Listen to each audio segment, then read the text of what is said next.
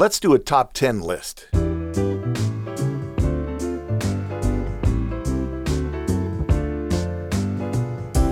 Coming to you from Riverside, California, in podcasting since 2004, I'm your OG Godcaster, Steve Webb.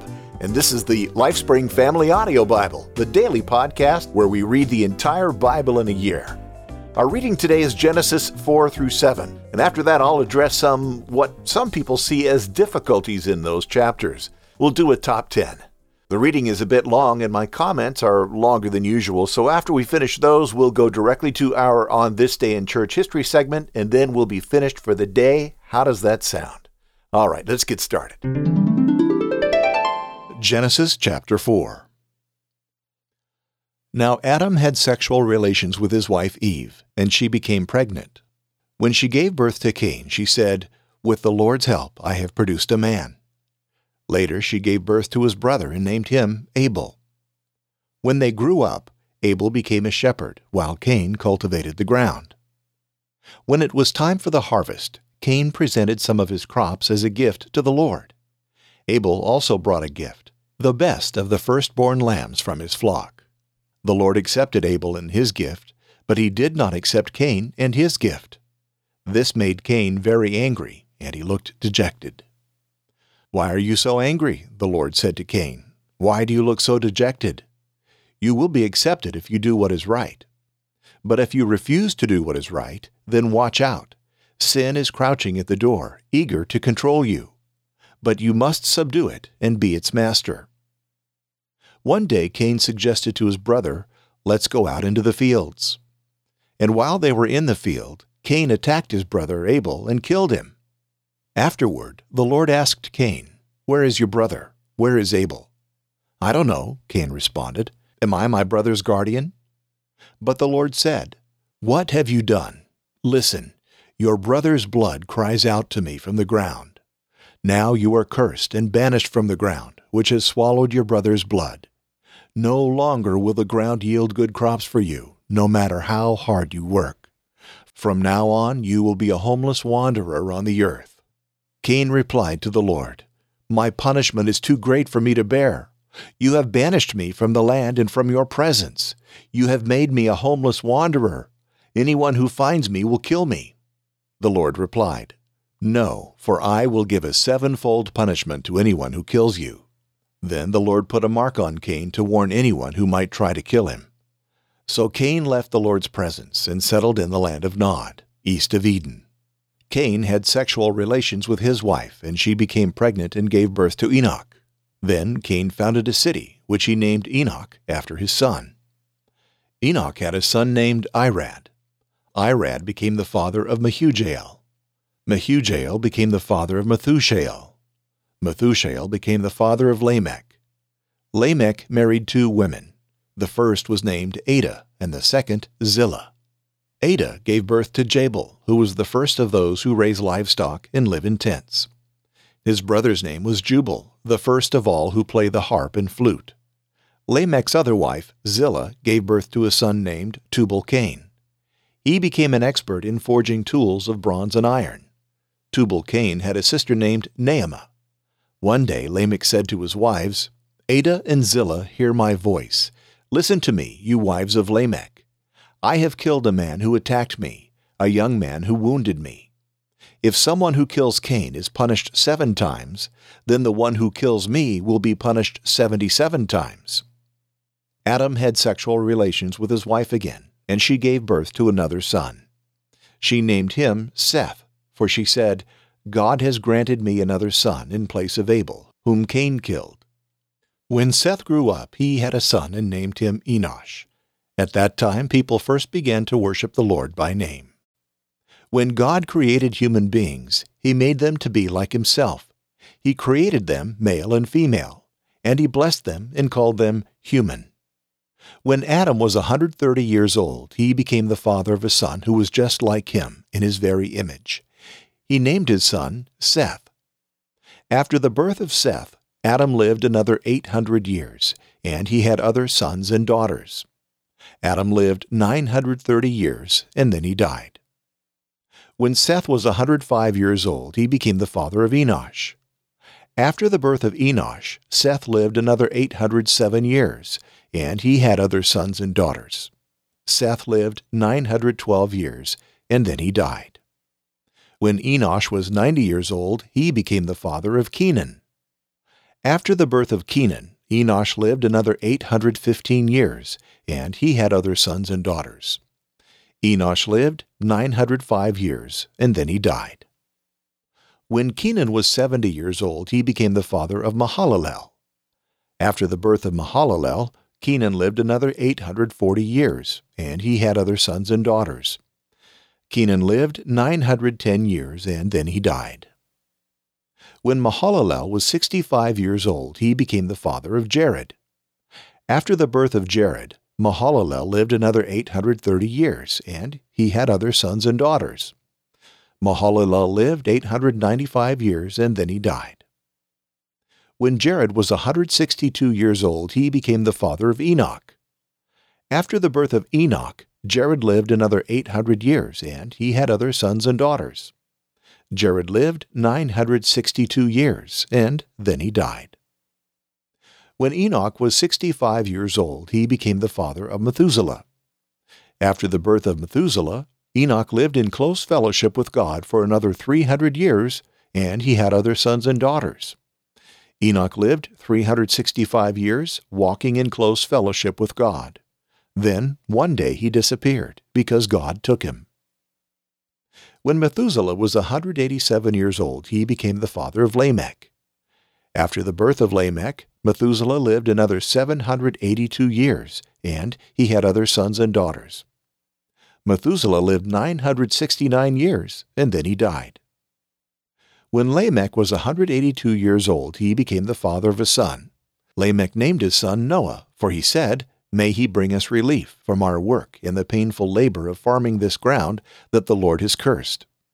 After the birth of Noah, Lamech lived another 595 years, and he had other sons and daughters. Lamech lived 777 years, and then he died. By the time Noah was 500 years old, he was the father of Shem, Ham, and Japheth. Genesis chapter 6 When man began to multiply on the face of the land, and daughters were born to them, the sons of God saw that the daughters of man were attractive, and they took as their wives any they chose. Then the Lord said, My spirit shall not abide in man forever, for he is flesh. His days shall be one hundred twenty years. The Nephilim were on the earth in those days, and also afterward, when the sons of God came into the daughters of man, and they bore children to them.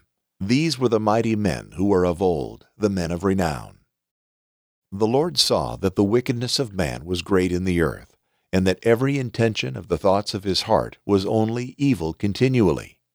And the Lord was sorry that he had made man on the earth, and it grieved him to his heart. So the Lord said, I will blot out man whom I have created from the face of the land, man and animals and creeping things and birds of the heavens, for I am sorry that I have made them. But Noah found favor in the eyes of the Lord. These are the generations of Noah. Noah was a righteous man, blameless in his generation. Noah walked with God. And Noah had three sons, Shem, Ham, and Japheth. Now the earth was corrupt in God's sight, and the earth was filled with violence. And God saw the earth, and behold, it was corrupt, for all flesh had corrupted their way on the earth. And God said to Noah, I have determined to make an end of all flesh, for the earth is filled with violence through them. Behold, I will destroy them with the earth. Make yourself an ark of gopher wood. Make rooms in the ark, and cover it inside and out with pitch. This is how you are to make it. The length of the ark, 300 cubits, its breadth, 50 cubits, and its height, 30 cubits. Make a roof for the ark, and finish it to a cubit above, and set the door of the ark in its side. Make it with lower, second, and third decks. For behold, I will bring a flood of waters upon the earth to destroy all flesh in which is the breath of life under heaven. Everything that is on the earth shall die, but I will establish my covenant with you, and you shall come into the ark, you, your sons, your wife, and your sons' wives with you. And of every living thing of all flesh, you shall bring two of every sort into the ark, to keep them alive with you. They shall be male and female. Of the birds according to their kinds, and of the animals according to their kinds, of every creeping thing of the ground according to its kind. Two of every sort shall come into you to keep them alive. Also take with you every sort of food that is eaten, and store it up. It shall serve as food for you and for them. Noah did this, he did all that God commanded him. Genesis chapter 7 Then the Lord said to Noah, Go into the ark, you and all your household for I have seen that you are righteous before me in this generation. Take with you seven pairs of all clean animals, the male and his mate, and a pair of the animals that are not clean, the male and his mate, and seven pairs of the birds of the heavens also, male and female, to keep their offspring alive on the face of the earth. For in seven days I will send rain on the earth, forty days and forty nights, and every living thing that I have made I will blot out from the face of the ground. And Noah did all that the Lord had commanded him. Noah was six hundred years old when the flood of waters came upon the earth. And Noah and his sons, and his wife, and his sons' wives with him went into the ark to escape the waters of the flood. Of clean animals, and of animals that are not clean, and of birds, and of everything that creeps on the ground, two and two, male and female, went into the ark with Noah, as God had commanded Noah. And after seven days the waters of the flood came upon the earth. In the six hundredth year of Noah's life, in the second month, on the seventeenth day of the month, on that day all the fountains of the great deep burst forth, and the windows of the heavens were opened. And rain fell upon the earth forty days and forty nights. On the very same day Noah and his sons, Shem and Ham and Japheth, and Noah's wife and the three wives of his sons with them entered the ark, they and every beast according to its kind, and all the livestock according to their kinds, and every creeping thing that creeps on the earth according to its kind, and every bird according to its kind, every winged creature. They went into the ark with Noah, two and two of all flesh in which there was the breath of life. And those that entered, male and female of all flesh, went in as God had commanded him and the Lord shut him in. The flood continued forty days on the earth. The waters increased and bore up the ark, and it rose high above the earth. The waters prevailed and increased greatly on the earth, and the ark floated on the face of the waters. And the waters prevailed so mightily on the earth that all the high mountains under the whole heaven were covered. The waters prevailed above the mountains, covering them fifteen cubits deep and all flesh died that moved on the earth birds, livestock, beasts, all swarming creatures that swarm on the earth, and all mankind. Everything on the dry land in whose nostrils was the breath of life died. He blotted out every living thing that was on the face of the ground, man and animals and creeping things and birds of the heavens. They were blotted out from the earth. Only Noah was left, and those who were with him in the ark and the waters prevailed on the earth a 150 days. Well, family, there are several passages and events in these four chapters that many people find difficult to understand. So let's do a top 10 list. We'll take them in chronological order. How's that sound? Number one, why did God not accept Cain's sacrifice, as we heard in chapter 4? Well, we're told in verse 3 that when it was time for the harvest, Cain presented some of his crops as a gift to the Lord. Abel also brought a gift, the best portions of the firstborn lambs from his flock. Well, to begin, why do you suppose that they brought gifts or offerings in the first place? Could it be that God had instructed them to do so? We do know that very specific instructions were given by God to Moses for several different types of offerings when God gave Moses the law. Is it difficult to expect that God, in this very early period of human history, would instruct Adam and Eve's sons to give offerings with specific instructions as to what would be expected or required? And notice the language. It said, Cain presented some of his crops, whereas Abel brought the best portions of the firstborn lambs from his flock. And the King James says, Abel brought the firstlings of his flock and the fat thereof and many translations say words to that effect the fat was considered the best part. So Cain brought some of his crops, and Abel brought the best parts. It seems as if Cain was lackadaisical about his offering, whereas Abel's offering was wholehearted. You see, God sees and cares a great deal about the state of our heart, especially when it comes to our offerings. You've heard God loves a cheerful giver. That doesn't mean somebody who's laughing as they give. It's somebody that wants to, that desires to, that gets great uh, pleasure in giving to God. Now, note also that there's the implication that Cain knew that his offering was not what God required, because when God saw that Cain was unhappy that his offering was not accepted, God said to him, You will be accepted if you do what is right. But if you refuse to do what is right, then watch out. Sin is crouching at the door, eager to control you, but you must subdue it and be its master. There's a lot I could say about how to deal with sin right there, but I need to move on. God said, You will be accepted if you do what is right. Cain knew that his offering was not right. All right, let's move on. Number two, when Cain went to the land of Nod, who did he marry? If Adam and Eve were the first humans, and Cain and Abel were their only children, how could there be anyone else? See, there's the problem. It says in Genesis 5 4 that Adam, and by inference Eve, had other sons and daughters. So Cain married one of his sisters. That seems kind of gross to us, but at this point in human history, the gene pool was still pure enough that this would not be a dangerous thing.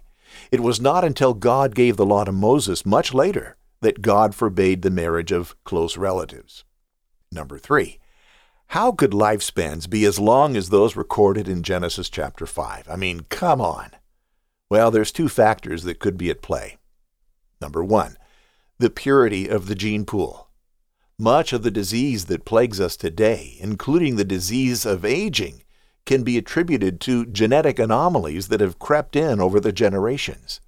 When DNA is replicated, many times errors can occur in the code. And when those errors happen, then the body is not what it should have been. Also, remember that the genealogy of Adam recorded here is before the flood it's quite likely that the Earth's atmosphere was very, very different before the flood. Remember the description of the creation. After God created light and dark on the first day, on the second day God said, Let there be a space between the waters to separate the waters of the heavens from the waters of the earth. So there was a great deal of water above the earth and on the earth. This water canopy above the earth would have shielded the Earth from the harmful rays of the sun and from outer space. There are rays that, that hit Earth all the time, and we're protected from them by our atmosphere. But back then, there was much more protection because of that water vapor canopy over the Earth. And we'll note that after the flood, lifespans decreased dramatically. Number four, how could all of humanity actually be descended from just Adam and Eve? Again, chapter 5. Well, one writer has estimated that if Adam did indeed live 930 years, and he saw only half of the children that he could have fathered in that time grow up, and if only half of them married and had children, then he could have seen more than, get this, a million of his own descendants. And using these calculations, by the time of the flood, the population of the earth could have been, are you ready? 7 billion people. After the flood, the population, of course, was only Noah and his wife and his three sons and their wives. Lifespans were indeed shorter, but given the example here of Adam and Eve, it is not hard to see how the population would have quickly recovered. And today we have what? Not quite 8 billion people on the planet. I think that's correct. I could be wrong there. All right, number five. What in the world are the sons of God, or the Nephilim? Chapter 6.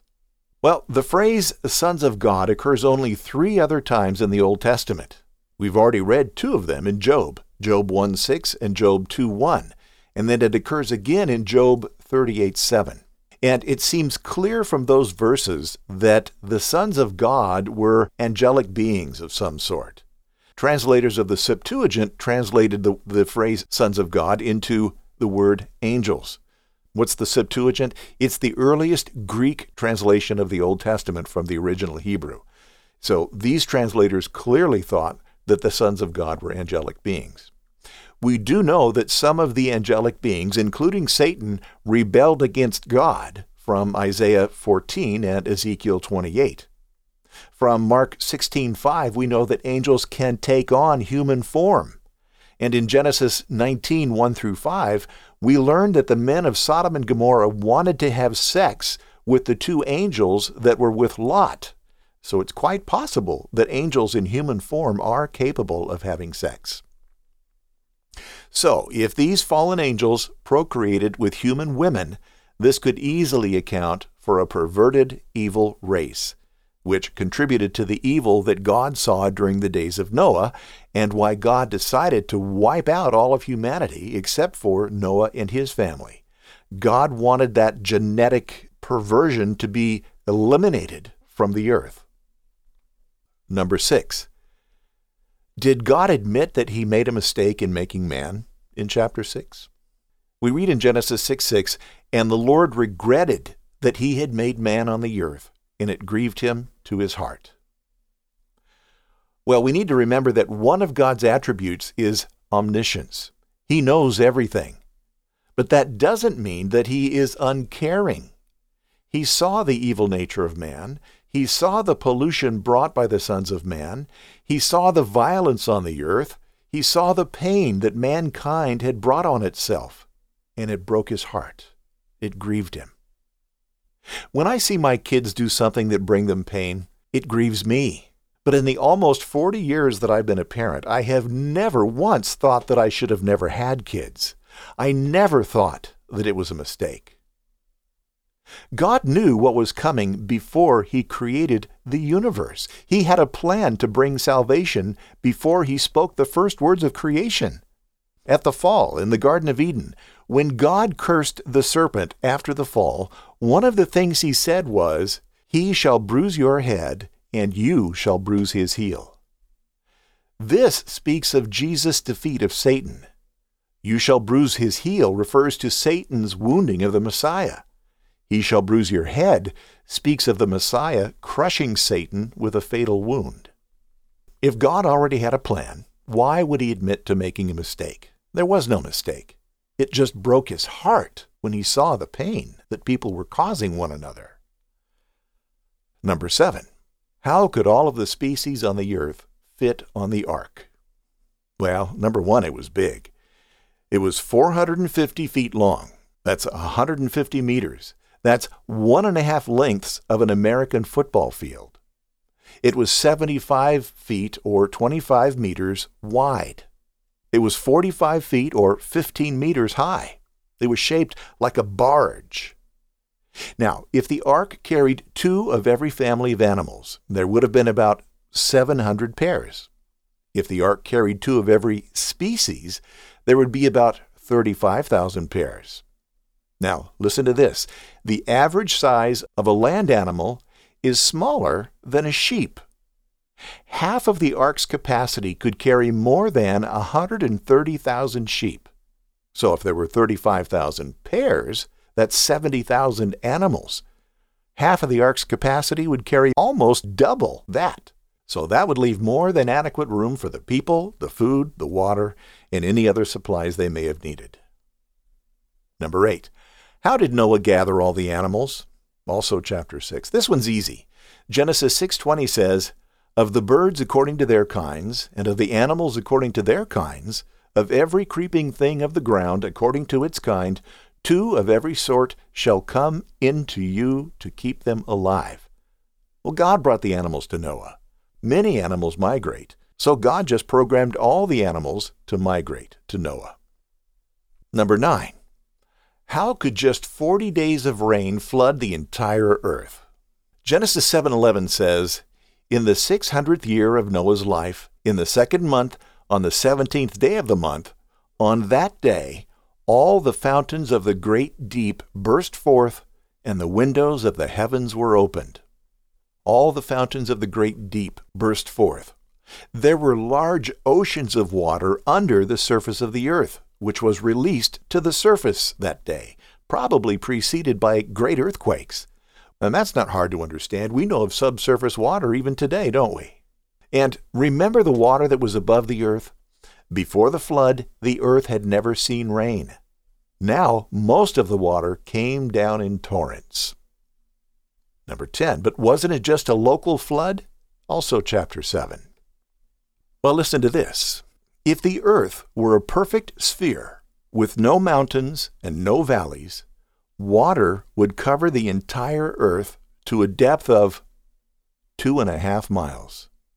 Maybe before the flood, the earth was very close to a perfect sphere, and perhaps the earthquakes that released the fountains of the deep began the reshaping of the earth that we know today.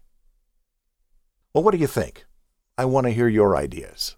And I'll share some of the comments from the family on the show. Remember, I don't want you to just listen, I want you to participate as a family does. You are very much a part of the show, so comment at comment.lifespringmedia.com or email me at steve at lifespringmedia.com. Boost!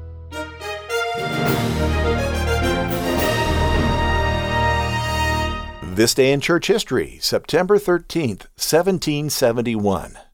John Wesley, the Englishman who founded Methodism wrote these words in a letter to a young Christian It is right to pour out our whole soul before Him that careth for us, but it is good likewise to unbosom ourselves to a friend in whom we can confide. In other words, it's good to tell the Lord everything that's on our heart, but it is also good to unburden ourselves or get everything off of our chest with a friend that we can trust. September 13, 1845. The poem Sweet Hour of Prayer appeared for the first time in print in the New York Observer. It was written in 1842 by William W. Walford, a blind English lay preacher, and the poem was first set to music in 1861 by William B. Bradbury. Now, the person who furnished the poem to the New York Observer said this during my residence at Coleshill, Warwickshire, England, I became acquainted with W. W. Walford, the blind preacher, a man of obscure birth and connections and no education, but of strong mind and most retentive memory. In the pulpit, he never failed to select a lesson well adapted to his subject, giving chapter and verse with unerring precision, and scarcely ever misplacing a word in his repetition of the Psalms every part of the New Testament, the prophecies, and some of the histories, so as to have the reputation of knowing the whole Bible by heart. Wow, that is impressive. Beloved, if you like the show, I'd love it if you'd go to reviews.lifespringmedia.com and leave a review. Let people know what you like about the show and tell a friend. Comment on the show at comment.lifespringmedia.com or email me at steve at lifespringmedia.com. I will read your comments. Come on, I want to hear from you. Until tomorrow, may God bless you richly. Thank you for being here. Thanks for sharing your time. I do not take it for granted. My name is Steve Webb. Bye.